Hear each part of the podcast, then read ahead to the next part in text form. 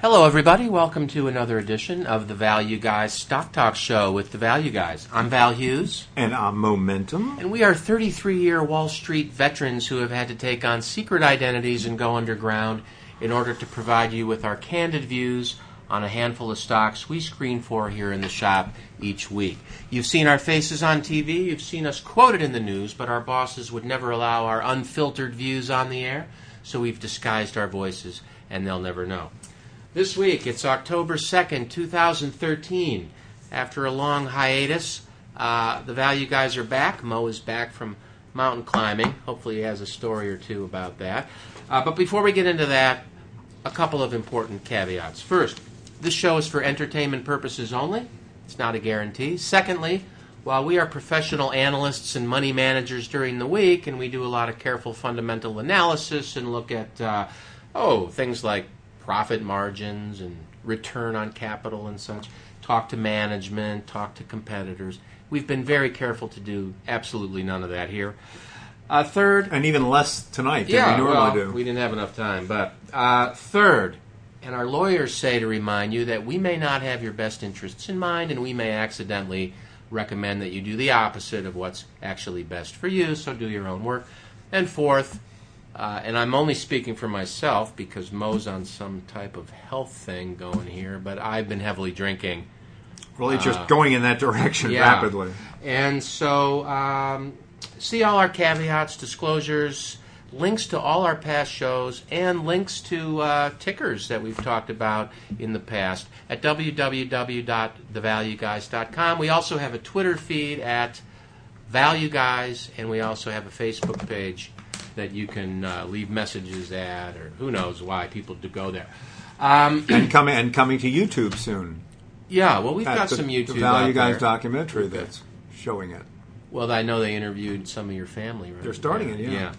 yeah. Um, okay. Well, that's all at the website w w w dot the value guys dot com. Um, it's good to be back, Mo. And it is. I know you've been mountain climbing, is what I.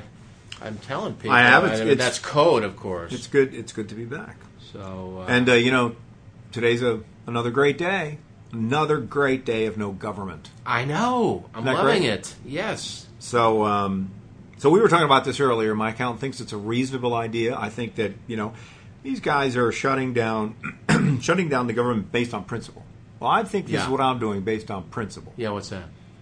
I pay about six hundred forty dollars a day in taxes, marginal wow, tax rate. That's like the Marriott. Every day the government yeah. is not operating, I yeah. take one three hundred and sixty-fifth of what I pay annually, yeah. and I deduct it. Deduct it from absolutely. what I'm going to pay them. Well, they're not providing the services. So you you make a you make a reservation at a restaurant. You show up, they're closed. Just because you made a reservation doesn't mean you have to pay for dinner.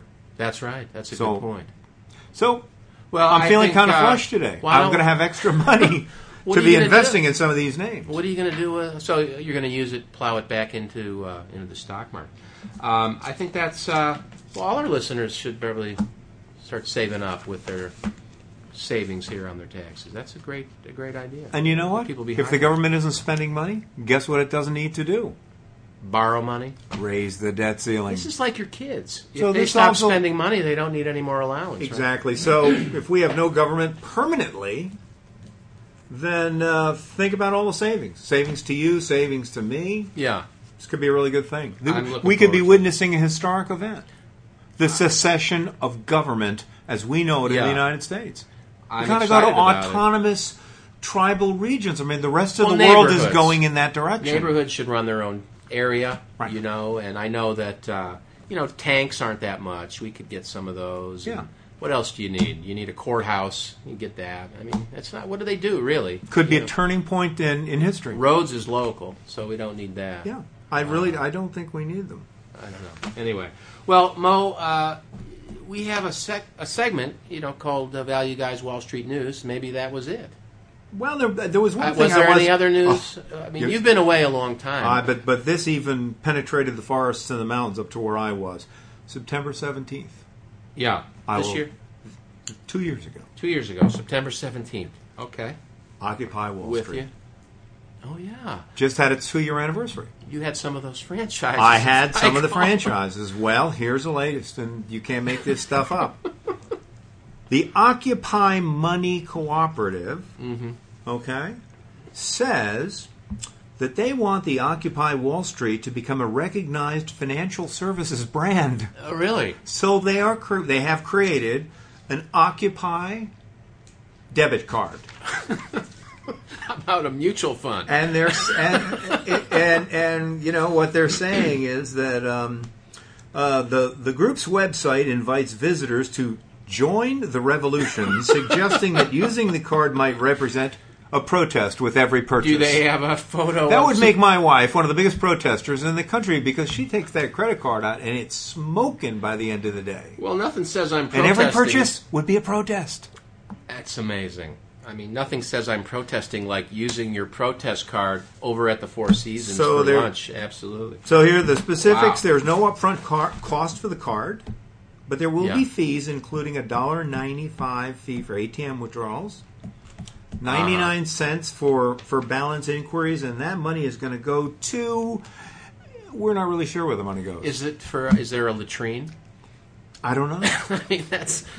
That's uh, that's big. That's and big. Uh, before we close, you know, about, before, yeah, go ahead. Just uh, want to do a shout out to who? Hello, N S A. We know you're listening. They are listening. There you Couple are. Of those guys. So, bought. Just wanted to welcome you to the show. I also I had a good shout to know out that you were though. you were snooping around in the computers and going through the old shows. That's good to know. Well, we got some phone calls from them about some of our bad picks. Evidently, that's not legal. Yeah. So, uh, unfortunately, no. We had a we. You know, I, I want to just say, a lot of listeners. We love doing the show, and we're on our seventh year of doing the show. There's about, I don't know, hundreds and hundreds of shows at iTunes, and you can Google it and all that. So, I think there's a lot of material. But we did take a few months off, and over that time, I just have to say, we got a lot of really nice emails from people. Uh, saying, "Hey, thanks for staying off the air," and they were really heartfelt, and we understand that. And it's and it's necessary space that others well, can use right. more effectively. You can hear something better now. But I just want to say we got one nice email yesterday from Sanjay, uh, and I'm going to mispronounce his last name, uh, Fargo's, and uh, he was very uh, excited about our new show. Which now that you're hearing it, you, who knows why he felt that way, but. Uh, Anyway, Sanjay, we're doing the show, and I'm we're glad back. You're, we're back. So, okay, uh, Let's this week we have three terrific value ideas, and then uh, for the first time in Value Guys history, we have a Value Guys quiz. Stump the audience. Quiz, stump the audience, and that's going to come at the end, so you're going to have to listen to these first three, or fast forward, either way, to get to that. But three great ideas this week.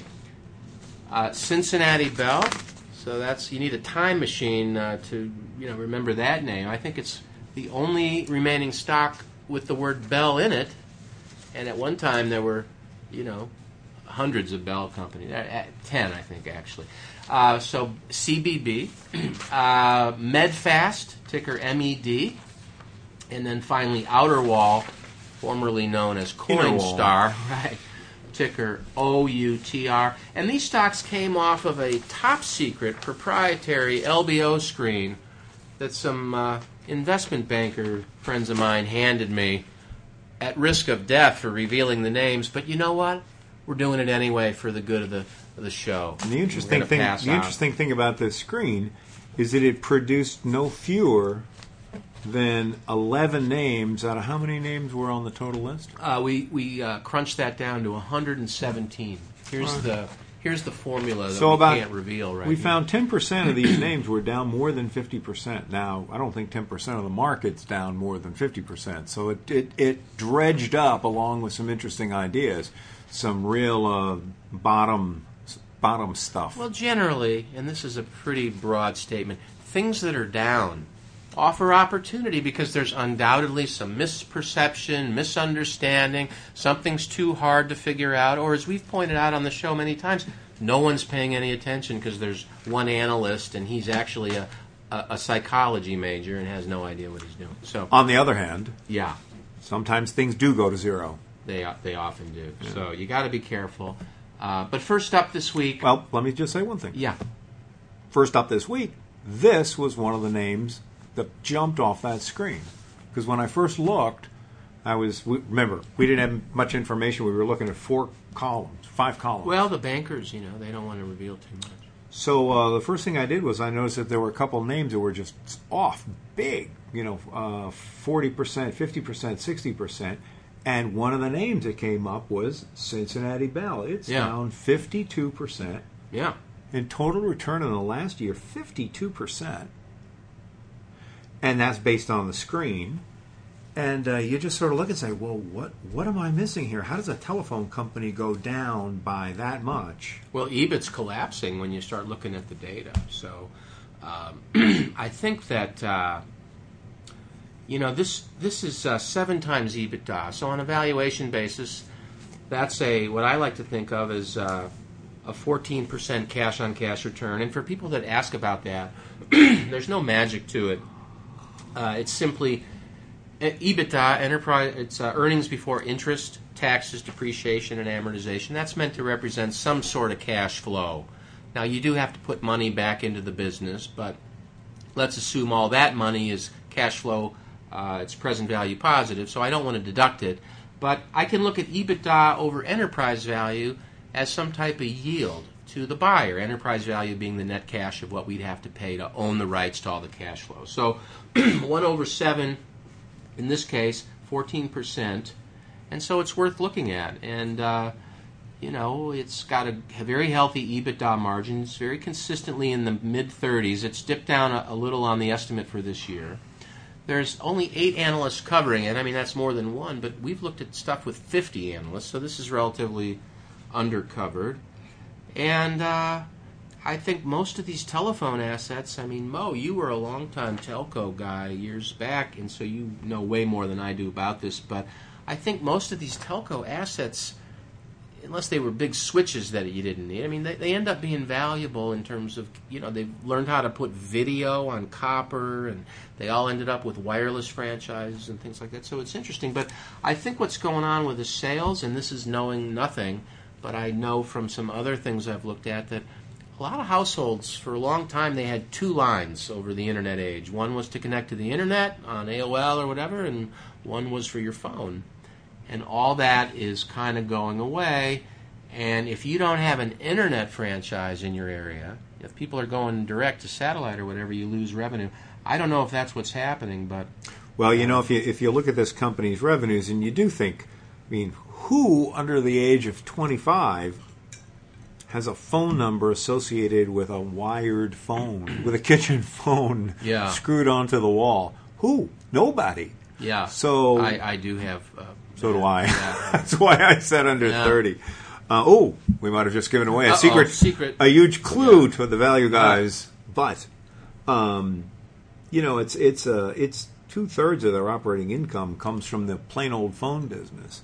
Yeah. Outside of their I T services and their wireless and the data center and stuff like that. So you just think that's two thirds of a company's income that, if it's just plain old phone service, it's probably not going to exist in our lifetime. Yeah, it's a dying asset, sure. So I, I, that, I would want to take a look at that and make sure that uh, they weren't, because if I look at the sales, here's the way a very sophisticated sales forecast would go. one three, and so we're going to go two thousand seven through two thousand thirteen. I'm just going to look at the sales. Yeah. one three, one four, one three, one four, one three, one four, one three.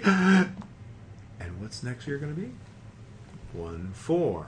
So what that means is that goes up a little bit, goes down a little bit, and up and down and up and down. But since two thousand seven, there's been no mo. Well, in fact, the estimate here is for a big down year. Yeah.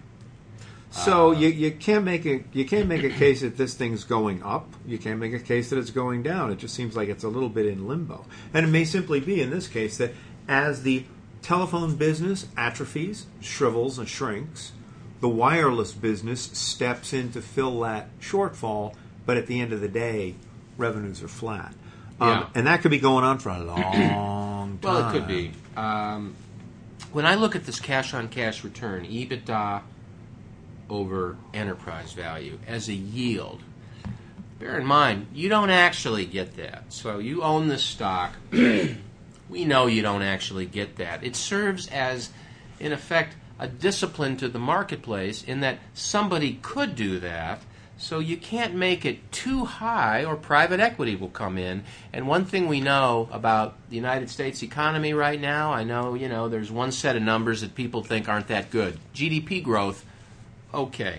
A lot of that over the last eighteen months or two years is just the fact that the contribution from the government has been negative, and that you got to assume is going to ultimately turn around. The private sector economy has actually been running pretty good. Employment growth, which we've been talking about on the Value Guys for several years, uh, has been going just straight up for years. It's starting to level off a little bit. But the economy, I think, is generally pretty good.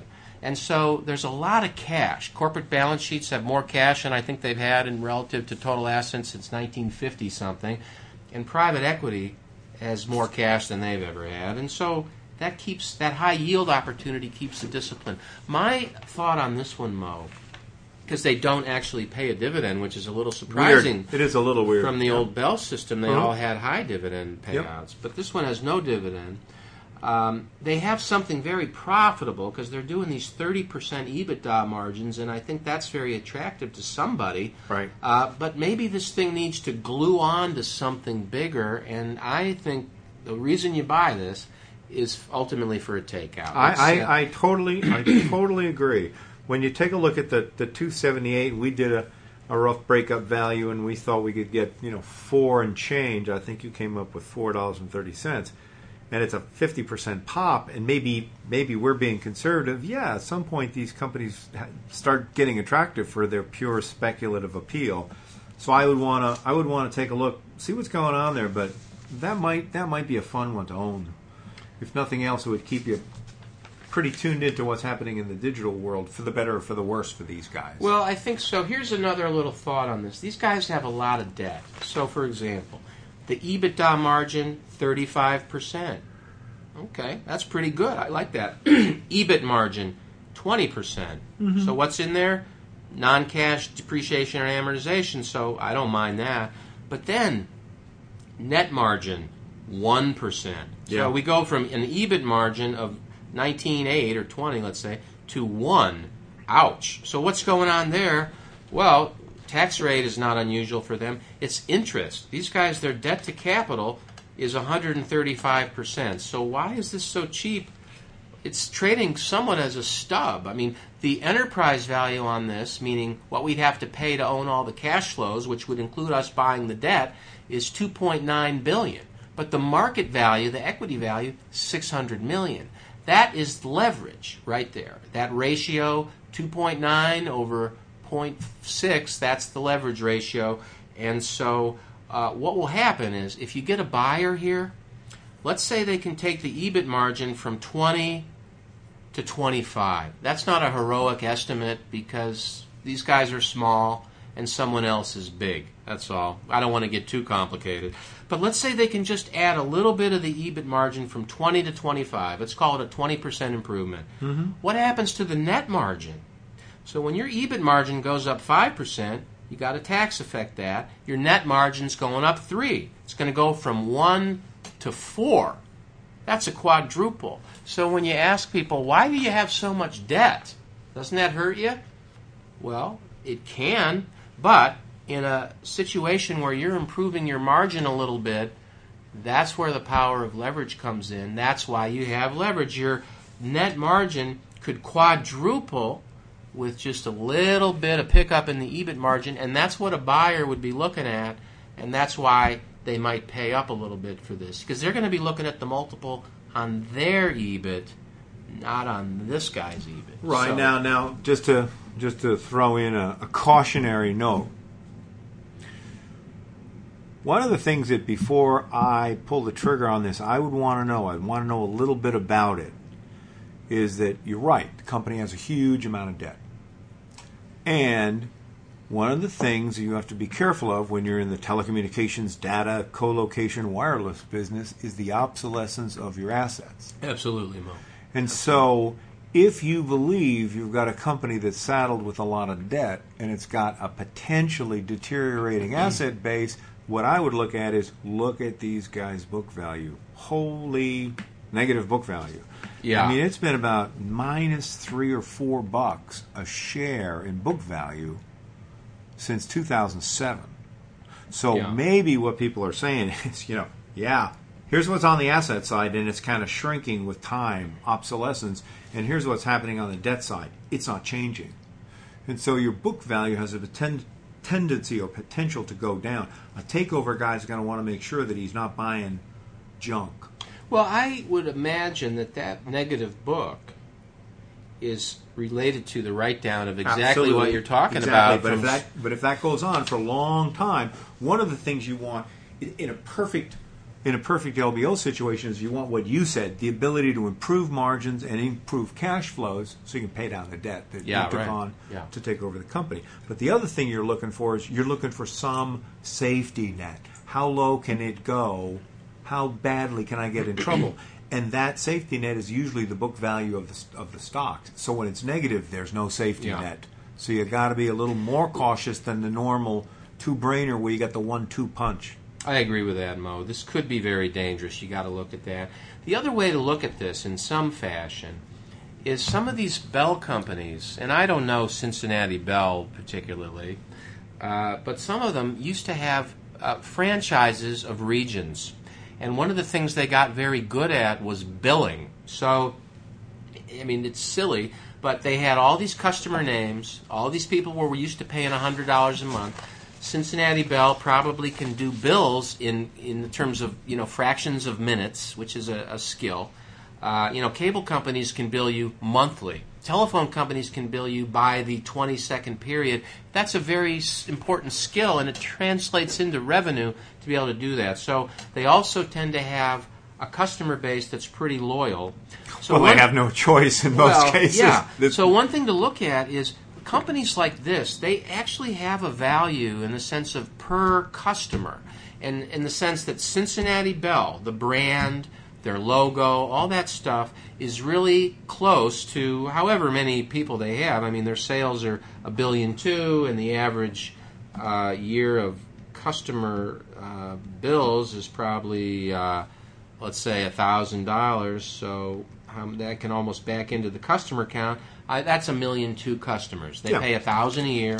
These guys have a billion two in sales. I'm just guessing at that. But those uh, million two customers... loyal. They have nowhere to go. And they're going to have a value based on how much they're willing to pay for telecommunication services. And even if Cincinnati Bell isn't delivering them today, which, again, their plant could be, you know, obsolete, they have, in effect, the option to deliver them with a big upgrade. So one of the attractions here for a buyer, to your point, Mo, it might not be the infrastructure at all. You know, in emerging economies, they just put up a bunch of cell towers and they're in business. They don't even bother to put wire in the ground, and so someone could buy Cincinnati Bell in effect for that franchise, and they might use some Cincinnati Bell assets and they might not, but there's there's some value just to the I, customer. I, I totally agree, and I'll add one last point. The value of a customer is based on the net present value of his cash flows. Whatever Absolutely. That customer generates, you discount it back. That's what you're, that's how you value a big customer base.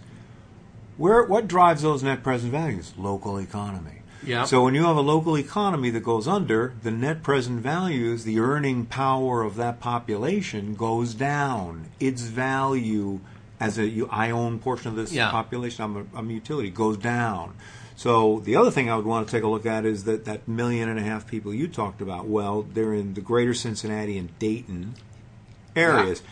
If growth those, towns, right, growth towns. If they are growth towns. I don't know. Uh, no no offense to the people in Dayton, but I don't know that I've been know. in Dayton. But at any rate, if Let's those... Let's go there some weekend. How we, far we is it? We could go for... Well, it, oh, to, see a, to see a three dollar stock, I might, I, might do a, I might do a road trip. That might be interesting. But at any rate, I would want to make sure that the local economy is doing well, too, because if those two, if that population base suffers... then the value of the franchise suffers too. So there's a little bit of, and, and that can be really good. These guys are heavily concentrated in one area.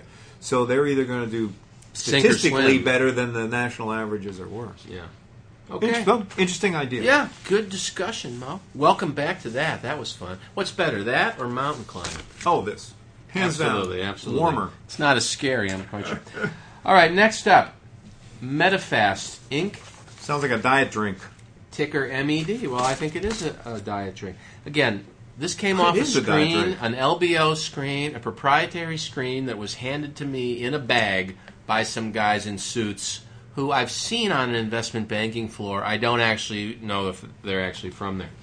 Uh, and then we, of course, did our own work. We pulled up some summary data on this. But presumably these are candidates for someone to have some interest in, and I'm not allowed to tell anyone that. Well. Well, here we are. Freedom of the press. Right, Mo? Okay.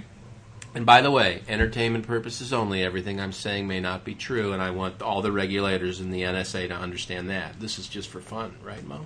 Just kidding. I mean, Mo's not even your real name, is it? Yeah. Well, okay. No, it is my real name. Uh, okay. Medifast. Medifast. All right. This came on the screen. It's an L B O candidate. Why? It's because si- because how can any company not do well when with that name? With, no, with when when they're basically catering to a the population that gains twelve pounds every single yeah. year and will presumably forever. Uh, Weight management. I mean. How Let's, many people are overweight in the country yeah, besides I, us? I think two-thirds of the people. There you go. More sixty percent. Than that. I mean, how many overweight people in the world are here? This is a magnet for you have a people. You have, a no pun intended, a growing target market. Or just, let's say, even internationally. If yeah. you want to become overweight, you're going to move here. We have the best environment for that. And then that. Once you are overweight, you're going to want Medifast yeah. to get less to lose so, weight. Uh, so it's a, they're playing to a big trend, long-term trend, and uh, boy... Look at that stock price. Smoking. Well, I don't want to look at the stock price, Val, so much. I want to look at the valuation. Okay. Tell me. Six. Okay, why would a banker, allegedly, for entertainment purposes only, hand me a bag with this name in it? The, the banker with the I don't black know. Wavy hair? He probably thought it was a, a lunch. No. Uh, no, no, I don't never Not heard that of that guy. guy. Uh, this is six point seven times EBITDA. Okay. What does that mean? Uh Reverse, forward, back, or whatever, to hear my explanation. But one over six point seven is fourteen point nine percent. I'm going to say that's a cash-on-cash return. The bank isn't paying that. Neither are treasuries. Uh, this is a great opportunity for some, you know, billionaire to just buy this and earn fourteen point nine percent. So that notion is the discipline to the stock uh, being undervalued, in my opinion, that a lower yield is more appropriate. The balance sheet's very clean, so it, on a risk basis, it, it, it's uh, got a great yield. Mo, you know, talking about the target market here, it is a growing market. You don't have a risk there. The only risk you have is can they, uh, in effect, convert their brand and their product into a growing market share versus a losing market share, and that's the assessment. But when I look at their sales here, let's play guess the sales game, Mo. I'll play with you this time. Okay. Okay, here we go. Do not look at that paper. Whatever you do, turn right, that all right, over. All right, okay. I'll play it. Here we go. This is two thousand seven, mm-hmm. eighty-four million. two thousand eight, one hundred five million. two thousand nine, one hundred sixty-six million. two thousand ten, two hundred fifty-eight million. two thousand eleven, two hundred ninety-eight point two million. two thousand twelve, three hundred fifty-six point seven million. What's your estimate for two thousand thirteen, Mo? And do you notice any trends? I'm just those are the questions. Boom, boom, boom, boom, boom, boom. You have thirty seconds. Boom, boom, boom, boom, boom. four hundred six million. Holy cow. Let me calculate a growth rate on that. three hundred, and because Mo, when Mo says it, it happens. three hundred fifty-six to four hundred six, did yes. you say? Yep. That is fourteen percent. Oh, my God. That's amazing. So. Give me another number. Any, if, if, if my sales number uh, is. Well, okay. Just a second try. I just want to see something. If yeah. my sales number is one hundred ninety-five, uh, uh, sorry, three hundred ninety-five. three hundred ninety-five. Mm-hmm. You're going to do a little haircut? I'm just just curious about something. The growth rate? Yeah. At three ninety-five? Mm-hmm. That's uh, eleven percent, Mo. All right. Here's what I do with the numbers. Wow. You're the master. Go ahead. In the first year that we talked about, yeah, the company added twenty million dollars in revenues. Mm-hmm. In the second year, it added seventy million dollars incrementally in revenues. Mm-hmm. And the third year, incrementally, it added one hundred million dollars in revenues. This is a sign, right, growth. Well, this is a sign of a company that's really, really growing mathematically, exponentially. Probably by adding people, and each one is productive, and they're just going along. Fair enough. What happened after that huge ramp-up was increase of forty million dollars in sales. Yeah. Increase in fifty million dollars in sales. So let's say that one hundred was the big push, and it's going to go plus forty million dollars, and next year it's going to be plus thirty or thirty-five million dollars. You still have eleven percent growth, even though the actual dollar numbers that this company is bringing on every single year has been det- has been slowly slowing down. Well, that's a good point, Mo. Some growth is arithmetic rather than, uh, you know... Uh, percentage.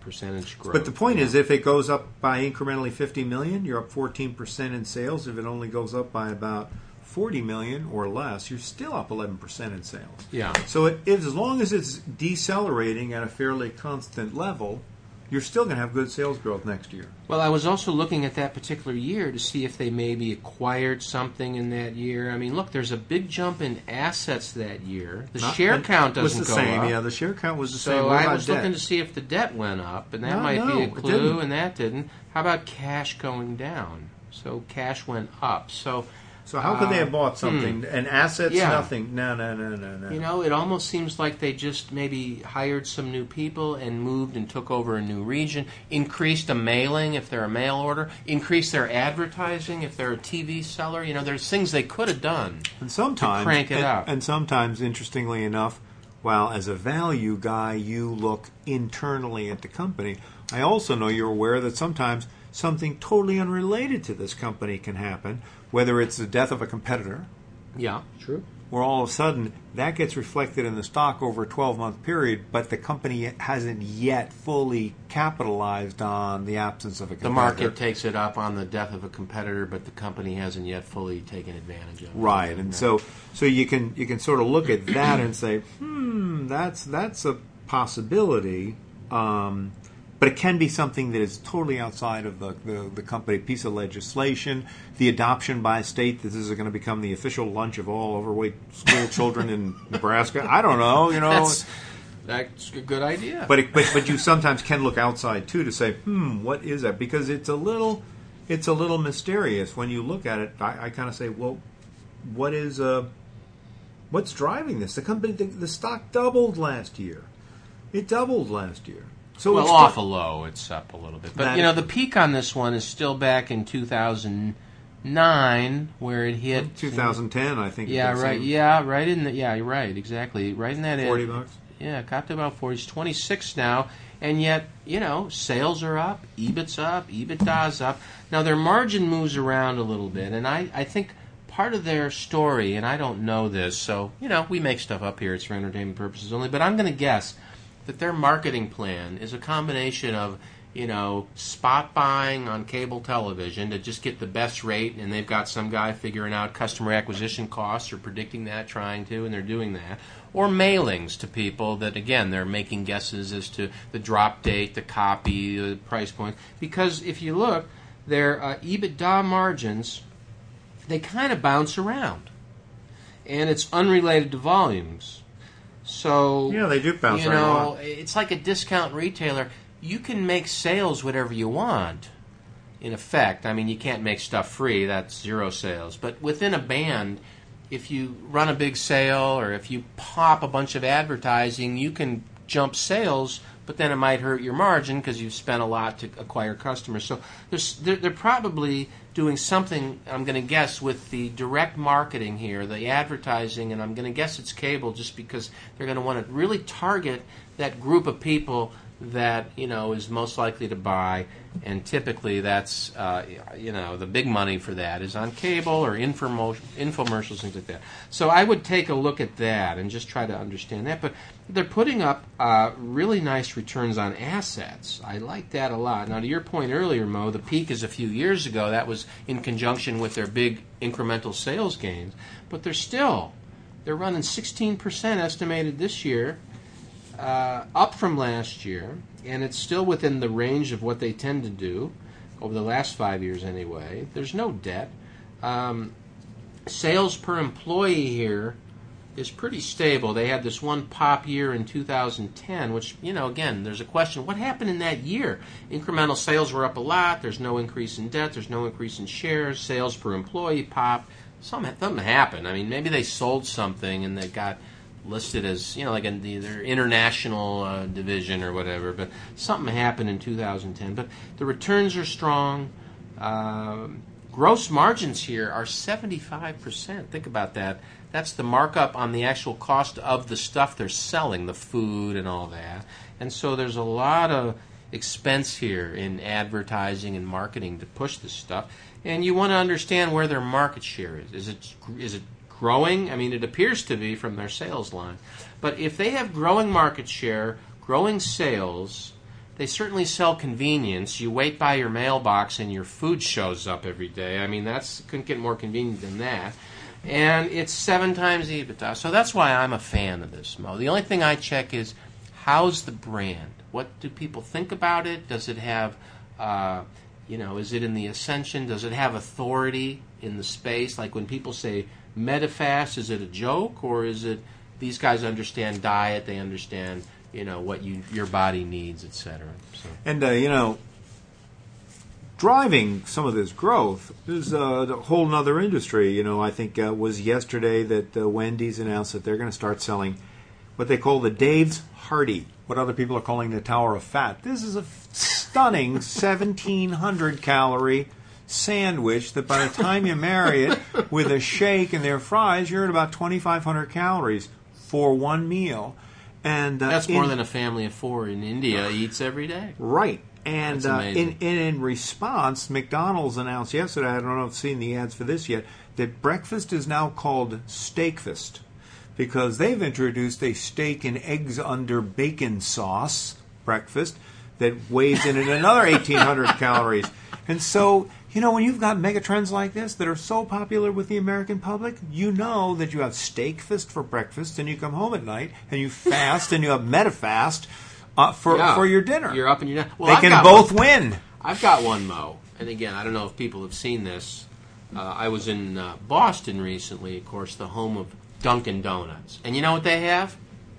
They've got a donut. For, this is for breakfast. A donut wrapped in bacon. They've got a bacon donut sandwich, I kid you not. And, of course, uh, the chocolate glazed bacon donut. Unbelievable, unbelievable. And then, of course, McDonald's announced the other day that, uh, you know, they're going to hand out fruit in their kids' meals. Yeah. So that got a lot of publicity. Meantime, we've got bacon donut sandwiches, two thousand calorie sandwiches from the Tower of Fat. Unbelievable. So I guess the point, Medifast has a long-term future in this country. um, it's a real interesting one, and I think uh, you know people should take a look at it. No, I don't know who owns this. The people listed here are uh, no one I know, but um, it's a good value. It's got some positive trends. Margins are good. Debt's low, and uh, it's and then five people cover it. Yeah. So even yeah. Though. Okay. Next. Uh, next up. Inner Wall. Outer Wall. Outer Wall. Outer Wall. That's the other company I was thinking. And, um, you know, this is a name change. These guys were actually in our office five years ago, and we we were smart enough not to buy it, uh, you know, down at uh, twenty, uh, where it, it hit the low, because we completely avoided the doubling that we would have had to endure had we paid up for it at that time, so we s- certainly dodged that bullet. But these guys were called Coinstar. Hats off to them. Um, they had devices that would sit on the outer wall, so as you're walking up to your supermarket. It's suburban, you know, we don't have a lot of those around here exactly, but there's there's they put them inner wall, to your point, Mo, in the city. And uh, you could dump all your pennies in there and they would, you know, give you like bills. So they started with that, and then they, they got onto this red box where they would rent you videos, and it's been tremendously successful. Again, let's play the sales growth game. I'm looking at that. To? I'm looking at that same thing uh, right now. It's, uh, well, we don't have to play, but you know they've had this incremental sales going up back to oh seven, four hundred, two hundred, three hundred, four hundred, four hundred, one hundred. Right. So, and a lot of that is how many you know boxes can they put on trucks and get out to places. Now, here's here's one thing that, that I that I am looking at, and it, it's a little. It's a little scary, and little I was just troubling. looking. I was looking at sales, and I was saying, okay, you know, it's gone from ninety to to a million one, to a million four, to a million eight, to two two. That's huge growth, and all of a sudden next year it's only going to be two three. So we know by your numbers and by this eyeballing it, sales are starting to slow yeah, down a little bit. When yeah. I took a when I take a ruler to the bottom troughs of, of these these stock this stock since two thousand eight. Just just run a ruler up it. Yeah. It has never broken this line, and it just did. It just well, what if you draw this line, though, Mo? Let's see. Did it ever break that line? Of course it did. So there's your so there's your there's your All base. Right. But I'm just saying it's uh, broken through a critical it, support I guess level. So. What have you? I mean, uh, it is down a little bit recently. It's gone from you know sixty-two to forty-eight, and I'm a value guy, but there is value. I do. I want to, you know, can I take a moment? And this is in your honor, Mo, actually. Yes. I'm a value guy, fundamental analyst, but I just want to, I don't want to say this too loudly. I don't want it to get around. We were doing some work in the shop here, some quantitative work. Just, you know, we're math majors and things. We like stats.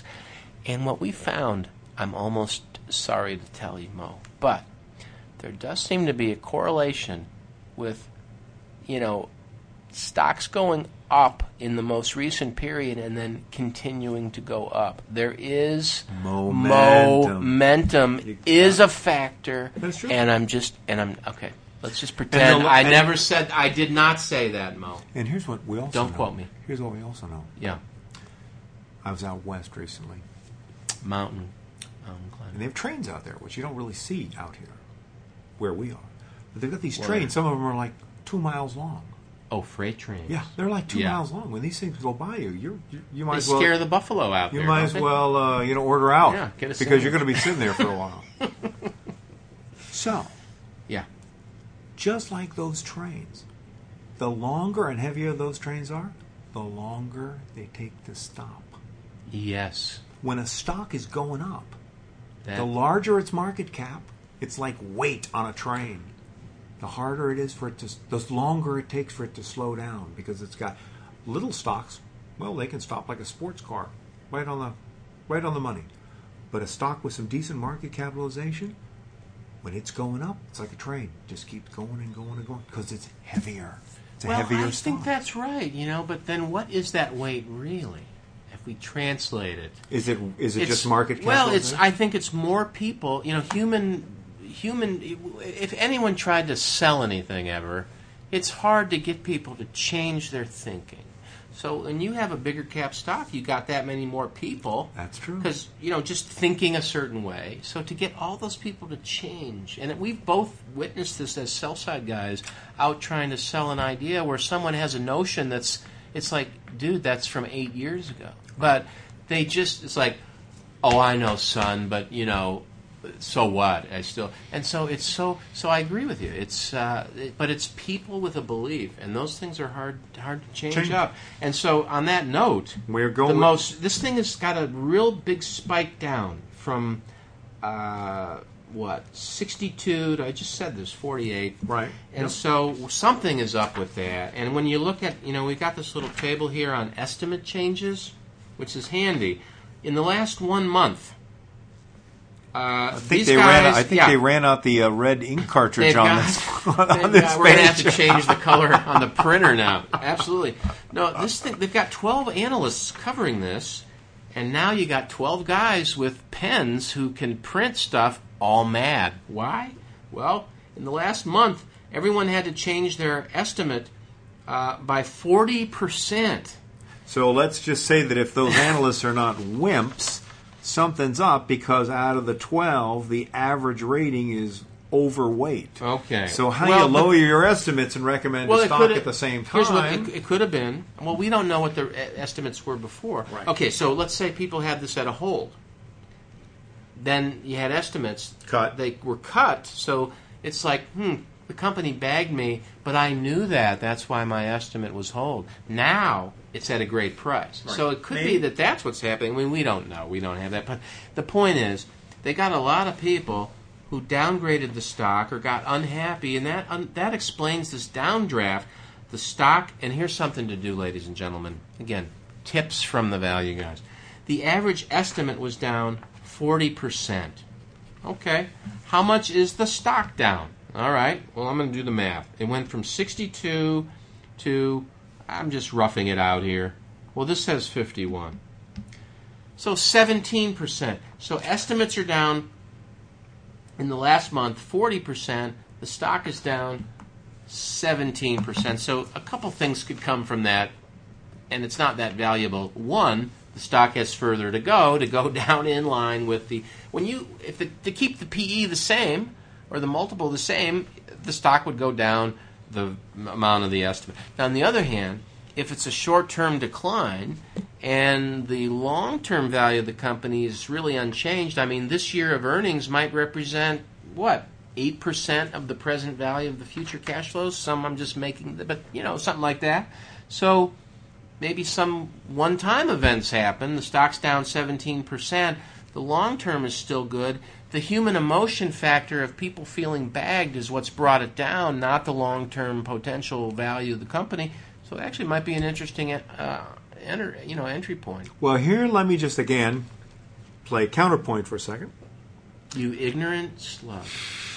I'm sorry. Does anyone know what that means other than you and I? No, I don't. Okay. Well, Google Saturday Night Live, ignorant slut. That's all I'm going to say. And you'll, um, yeah, right. yeah, you'll you'll get the okay. insight on that. No, listen, these guys have forty-four thousand kiosks, right? Forty-four thousand. You know, you go to the grocery yeah. store, you you put in your credit card, they They're spit everywhere. out a movie. They're right, everywhere. they are everywhere. Let me ask you a question. I don't know enough about about uh, the tech side of the business. You look at stuff like streaming. Yeah. Um, yeah how yeah. vulnerable are these guys that all of a sudden in in, in six months? I'm just going to say, well, why do I go to a kiosk? I now have got a access to a repository of, you know, millions of movies that I can down that I can stream from my computer. Does what happened to them the exact same thing that happened to Blockbuster before them? Because they're just Blockbuster in a vending box. Outstanding question, and that explains our wisdom in not owning it uh, thirty dollars ago. ago I know. here's, here's what seems to win out, and it explains why there are seven elevens in the world, or, you know, uh, is that you're at the grocery store anyway. Now, when you download a movie, I mean, it's getting a little faster, but particularly for women, and I don't mean to pick on anyone. Hey, honey. Oh, don't go there. Yeah, don't go there. For the people, let me just say this. Let me for just the say type this. Of person part out. Yeah, don't worry. We will. We'll edit that right out. Let me note the minute mark here. We shouldn't give away my wife's name. forty-eight minutes. Okay. Anyway, um, so for the type of people that shop in the grocery store, uh, that type of person... As opposed to like farmers that make their yeah, own food? Well, I don't Who wanna, doesn't I don't shop in a grocery but store? But the type of person, the type of gender that someone might have that's in the grocery store, that's not the same type of gender that wants to download something on iTunes or Amazon. Okay? I'm just going to say that. I can't believe All you right. just said that. So let's say you're at the grocery store and your kids want to watch a movie. And, let's, and, and assuming you're a certain gender and you don't know right, how to let's say you operate a television no, you, set. You go to the vending machine, you put in your credit card, now no, it comes. I, listen, you will, know, you will need to know how to operate a D V D machine. And I think that's saying a lot. That's complicated. It just depends on well, how old your kids right. are. So what's happened is the convenience factor. I'm right here anyway. Oh, and they've, they're going to have the top two hundred titles. So it's stuff that's accounting for eighty percent of demand. It's convenience, convenience, convenience. And uh, and it's it's you know, I agree with you. They're only going to get their certain share, and that's the point. Whatever share seven eleven has of groceries, whatever that number is, that's what they're going to have on movies. Just of course, you can't download a tuna fish sandwich from the internet yet, but you can get that in a grocery store. But you can store. make a call and have someone bring you a tuna fish sandwich. That is very so true. So I, you know, that's my prediction: is that the the value of convenience. Absolutely. Is out there right now by doing the ratio of seven eleven Apple sales to, or Starbucks banana sales to grocery store, grocery store sales. Oh, that's and interesting. So, so uh, anyway, that's, and I forgot to talk about the valuation. We've gone way over on our time here, Oops. Mo. But look, this is three point seven times EBITDA. So even if something is going wrong, it's clearly discounted in the price. That's over a twenty-five percent cash-on-cash return, and since that sounds too high to me, I'm almost willing to say something has gone wrong, and so what? It's so cheap that even if earnings fall in half, it's still seven point four times EBITDA. That's still nearly a, you know, fourteen percent cash-on-cash return, which is very attractive in lieu of the other yields that are available to us out in the marketplace. There's twelve people covering this. They're all angry right now because the sales and the numbers are not uh, adding up. And there's a very smart value investor in this right now, Artisan Small Cap Value, uh, and they have a great, great long-term track record. So uh, I think it's an interesting uh, entry point for this one, Outerwall. And so uh, those are our three names this week, Mo. We've still got one more section to do. Okay, well, we've got we've got this week, and this is going to replace probably our economic trends because there's no economy. Yeah, there's no we're we're shut down. I can't even download that. It's a government site. But in any case, uh, we've got a, a new segment tonight. In Stump. honor of uh, you know you uh, doing the show after months and months, is called. Uh, well, we haven't named it.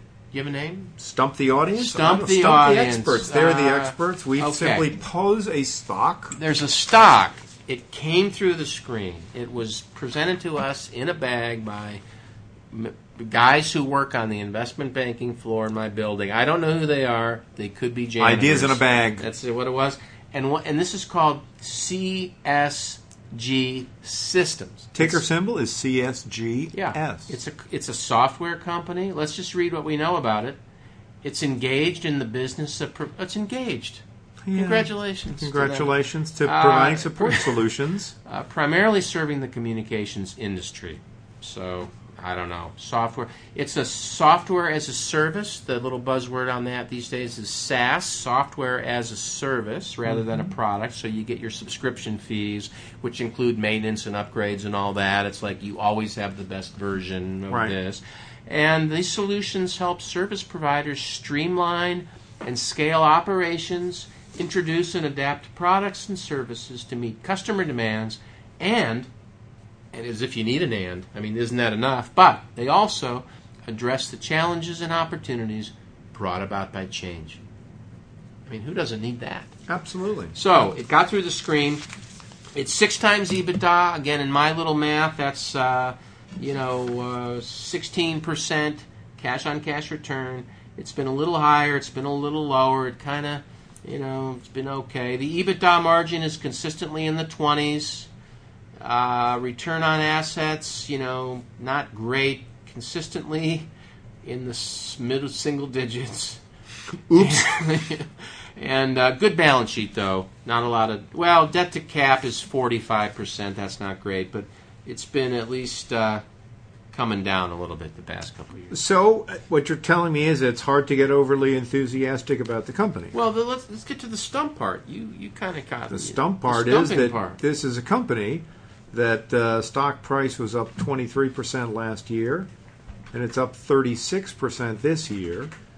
And what struck me was when I simply was paging through this, you've got this big spike in the stock. I mean, huge spike, a double. Yeah. Since uh, two thousand eleven, it's going straight up. Yeah. And we couldn't find any any changes in sales. They've been flat for seven years. We couldn't see any changes in net income. It was forty-two million dollars in two thousand eleven, forty-eight million dollars in two thousand twelve, forty-seven thousand dollars in two thousand thirteen. That's not the kind of stuff that makes stocks double. Um, Their their gross margins are fine, forty-six percent, but they haven't changed. EBITDA's going down. EBITDA's going down a little bit. Um, I, I and EBITDA, yeah, EBITDA's gone from one sixty-five to one fifty-four. So one of the things that that I was asking, sort of rhetorically, I guess, is what is going on that makes a stock double when there is no apparent changes to the internal fundamentals of the company? I don't know. There's another weird thing here, Mo. Look, this last year, sales are down, or the forecast for this year. Sales are down, EBITDA's down, EBIT is up, so I guess uh, something's going on with D A there. Net income is down a little bit.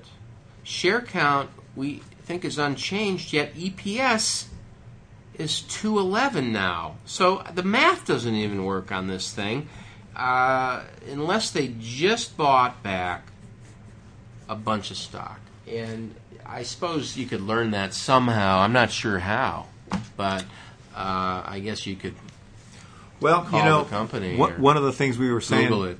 One of the things we were saying before we started talking about the company is a lot of times something external can happen to a company and totally change its prospects, and yet the market reacts, the stock reacts almost immediately to those change in prospects, but they don't show up on the company's income statement or balance sheet for one or two years. So what we may be seeing in the last two years, is incredible stock price action, is some kind of an external change, and it could be simply one of their big competitors, you know, pulled out of a market. And it's now theirs to own. The stock's going to react immediately, but you're not going to see the impact on the income statement right away. Regulation will do the same thing, change in regulation that somehow benefits the company. And then lastly, you know, here's where it helps to be one of the insiders listening to the conference calls. These guys provide software, and how many software products do they have? In other words, if they come up with a killer app or some must-have product, can that totally change the fortunes of the company? So they may have just uh, you know, introduced their version of the iPhone five S. Everyone believes it's going to be a killer software product, big demand for it, and that's what's driving the stock. So I think in a case like this, you can't do what we do on the show, which is look inside. I think what you got to do now is you got to look outside the company at their competitors, the regulation, and is there any big demand that they're totally suited to to uh, to address, because that would that's the only thing I can imagine that would explain this kind of stock price action. Anyone out there thinks that they have a different explanation, email us, and we'll go back to this stock on the next week's show, and we'll read through what you yeah. think happened to them. Yeah, catch me at uh, Val at the value guys dot com. Now, you have Mo at the value guys dot com, but you don't actually look there. Um, not as often. There. Yeah, as not as not often. So daily. That actually comes into my personal email, so that'll get an answer. And uh, who knows what's going on here. There is an October... Oh, there's a there's a news release from yesterday that says they will be holding a third quarter earnings conference call, so you're going to you're going to want to catch that. Uh... I don't. Something's going on with this one, Mo. Yep. I don't know. Anyway. Email us. Let us know what you think. So that's our show. Um, economic trends, let me summarize. They're all pretty good uh, right now. And here's... and here's uh, including government spending. Right. Great one. Here's the, and here is the uh, what I've heard, anyway, from sources. Here is uh, what is going on right now in both Congress and the House right this very second. Right this second.